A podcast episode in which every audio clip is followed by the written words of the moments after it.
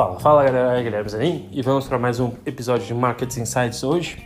Hoje eu quero comentar para vocês com relação ao desempenho das bolsas internacionais. A gente está falando principalmente aí da bolsa americana, o índice S&P 500 e o índice Dow Jones comparado com o índice Bovespa.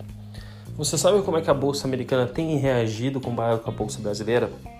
Eu posso parecer meio clichê, mas eu quero passar alguns insights que eu tenho lido e achado bem interessante sobre a diferença entre os desempenhos. Bom, basicamente, quando se pensa nos mercados, a gente vê a bolsa brasileira naturalmente como uma bolsa mais volátil.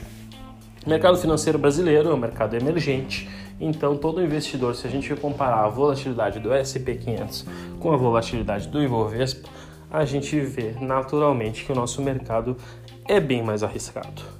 Mas isso é, explica o nosso desempenho abaixo do mercado americano? A bolsa brasileira, basicamente, a gente vê aí caindo mais de 20% no mês até abril de 2020.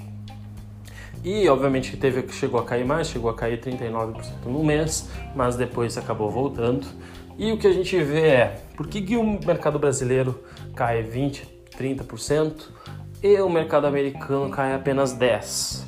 Na verdade, quando a gente começa a olhar aí até é, início de maio, a gente vê o SP 500 caindo aí é, aproximadamente 9% e o índice Dow Jones é, oscilando entre 4% de queda e 4% de alta, tá certo? Quer dizer, o mercado americano parece que quase nem sentiu essa crise do coronavírus, ou se sentiu já recuperou com expectativas de crescimento de lucro por que, que a gente tem essa defasagem? Será? Se a gente está com um, um, Beleza, a gente está inserido no mundo, a gente não é uma ilha. O Brasil, apesar de ser um mercado fechado em termos de negociação, a gente é afetado, seja pela negociação é, dos investidores estrangeiros aqui, que diga-se de passagem está nos menores níveis é, da história. A gente, antes de 2008, não tinha é, tanto investidor saindo daqui, fuga de capitais mas também a gente vê algumas é, informações importantes com relação ao índice, como que ele é composto lá fora, como que ele é composto no Brasil. Tá? É, a nossa bolsa de novo, é natural que ela, a expectativa dela é quando o mercado cair, ela caia mais e quando ela subir, ela suba mais, tá certo? O mercado emergente normalmente é procurado pelos grandes investidores, principalmente institucionais estrangeiros, com um objetivo é, de especular, de realmente fazer lucros maiores que no mercado americano. Eles não estão pensando em diversificar aqui simplesmente para ter menos risco, mas quando eles colocam no Brasil, eles querem mais retorno.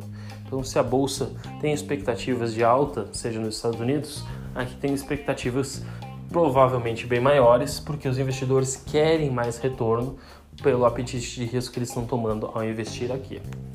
O que acontece é, a bolsa americana, o índice Dow Jones, ele é composto principalmente por muitas empresas de tecnologia. Essas empresas de tecnologia, e a gente está falando é, de negócios que não são tão é, suscetíveis à crise atual do coronavírus, ele acaba sendo um dos menos afetados. Quando a gente pega, por exemplo, o índice S&P 500, e a gente compara com o índice brasileiro, sim, eles, o nosso índice caiu mais de 10, 20% do que o índice americano. Mas se a gente pegar o índice S&P 500 e só tirar as empresas Facebook, Amazon, Google, Netflix, o famoso FANG, né, que a gente comenta, que é o, o indicador dessas empresas, a gente começa a ver que, essa, que elas praticamente não sofreram a crise, pelo contrário, elas aumentaram o lucro e aumentaram o crescimento. É óbvio, as pessoas de repente mais em casa, aumentou a quantidade de assinaturas de Netflix, a gente também está vendo mais gente utilizando as plataformas é, de conversação, WhatsApp e Facebook, e a gente também vê um aumento aí na quantidade de marketing sendo feito por essas plataformas aí via, via Google, vendas via Amazon. E então, as pessoas estando em casa, essas plataformas elas acabaram se beneficiando desse mercado. O próprio S&P 500 nesse sentido, ele é um belo exemplo, porque 21% dele equivale ao setor de tecnologia. Isso quer dizer, a bolsa americana, apesar de ser bem diversificada, são 505 empresas, né? Apesar de ser o nome SP 500, são 505 empresas. E essas empresas é, tem 21% aí são empresas de tecnologias menos afetadas na crise. O próprio Dow Jones em si, ele corresponde a 37%. Ele tem mais empresas de tecnologia até do que o índice S&P 500 e ele foi é, um dos menos afetados pela crise. É óbvio que todo mundo bem sabe a diversificação, a gente não deve colocar todos os ovos na mesma cesta. E a partir do momento que você concentra 37% dos seus investimentos só no setor de tecnologia, é, naturalmente eles se deram bem, mas eles também poderiam ser mais impactados, como na crise de 2001, a bolha da internet. Então, assim, a famosa diversificação e o risco-retorno, né? O que a gente vê, comparando com o Brasil, é que aqui a gente praticamente não tem alocação em tecnologia.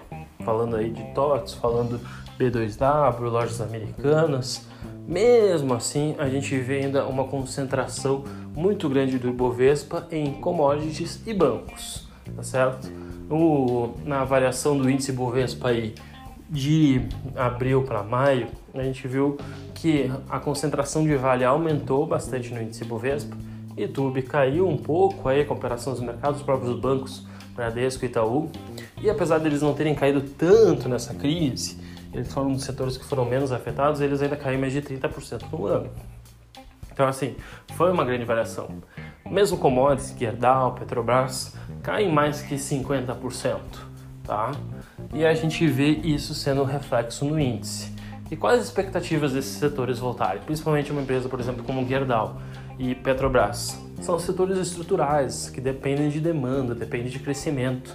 E se não houver crescimento, se essa crise do coronavírus continuar ainda por um tempo elevado, se os efeitos forem sentidos e o consumo demorar para chegar, essas empresas também naturalmente têm um menor retorno. Então o que a gente vê? O mercado americano, com as avaliações do índice, com a quantidade de empresas fazendo IPO, existe naturalmente, isso não foi criado do dia para a noite, mas foi criado aí ao, longo dos últimos 5, 10 anos, um aumento expressivo de um setor, que é o setor de tecnologia, na composição do índice. E isso, infelizmente, a gente não viu aqui no Brasil poucas empresas de tecnologia é, entraram no nosso mercado e principalmente poucas empresas de energia, de tecnologia, se tornaram referências para o investidor e ele acabou alocando boa parte da sua composição nisso. Poucas. E aí o que a gente vê com isso? Naturalmente, uma concentração grande em bancos e commodities que são muito impactados pela crise do coronavírus. Quais são as soluções e salvações? Guilherme, você pode pensar, é, eu vou investir no mercado internacional.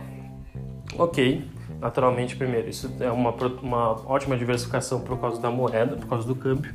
Segundo, que você pode começar a comprar um pouco de tecnologia. Mas também você pode começar a pensar no Brasil como uma oportunidade para aproveitar essa crise para comprar algumas empresas aí de commodities bem baratas. Naturalmente, próprios bancos, a gente vê Banco do Brasil negociando 25% do valor patrimonial, o maior banco do país, que mesmo com essa crise estrutural ainda está tendo lucro, certo? Ou você pode começar a pensar, procurar small caps, empresas de tecnologia, para diversificar os seus investimentos. De repente a gente pode começar a ver a partir dos próximos anos aí um turnaround desse mercado e diversos, é, não só empresas lançando IPOs, como investidores procurando para ter na sua carteira esse tipo de ação e se proteger mais nas próximas crises. Eu espero que tenham gostado do Markets Insights hoje. Até a próxima. Um grande abraço.